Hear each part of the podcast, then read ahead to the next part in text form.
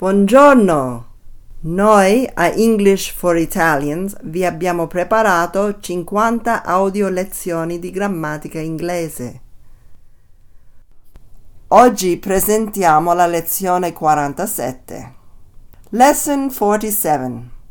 Asking for and giving permission. Potete scaricare il testo delle 50 lezioni di grammatica su www.englishforitalians.com.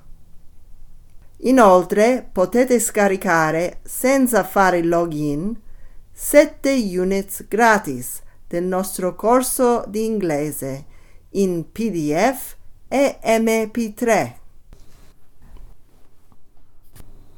Lesson 47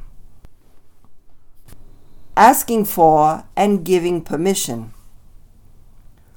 Quando si chiede qualcosa è opportuno usare la parola please. Please si può mettere all'inizio, alla fine o prima del verbo.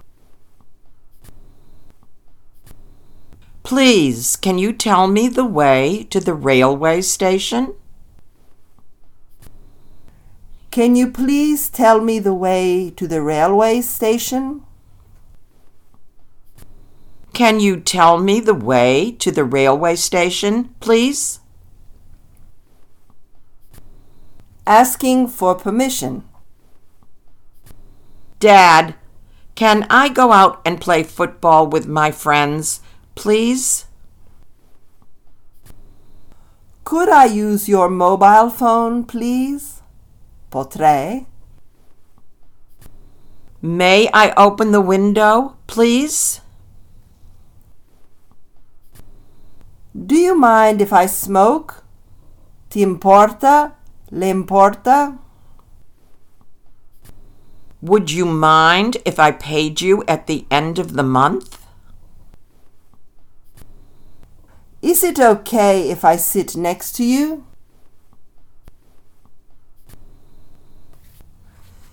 Giving permission. Yes, you can. Yes, you can.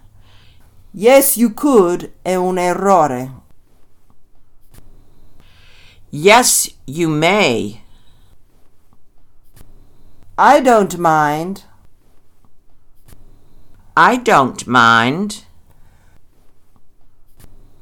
Go ahead. No problem. Please feel free. Sure. Yes, of course. Yes, please do. Yes, that's fine. Refusing permission. No, you can't. I'm sorry, but that's not possible. No, I'm afraid you can't. I'm sorry. That's not allowed. Nota. Per chiedere un permesso, could è più cortese di can. In situazioni formali, per chiedere e dare un permesso si preferisce usare may invece di can.